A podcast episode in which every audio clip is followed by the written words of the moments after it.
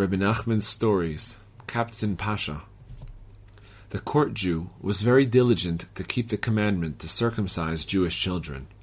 Whenever he was honored to perform a circumcision, he would not pay attention to any obstacle, since this commandment was very precious to him.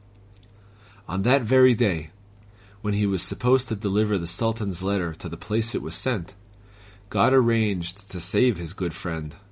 He made it happen that a man came from a village and honored the court Jew to travel with him to the village to circumcise his son. The custom of the court Jew was not to avoid performing this precept, no matter what the circumstances. He began to think, What will I do to fulfill the Sultan's request that I deliver the letter?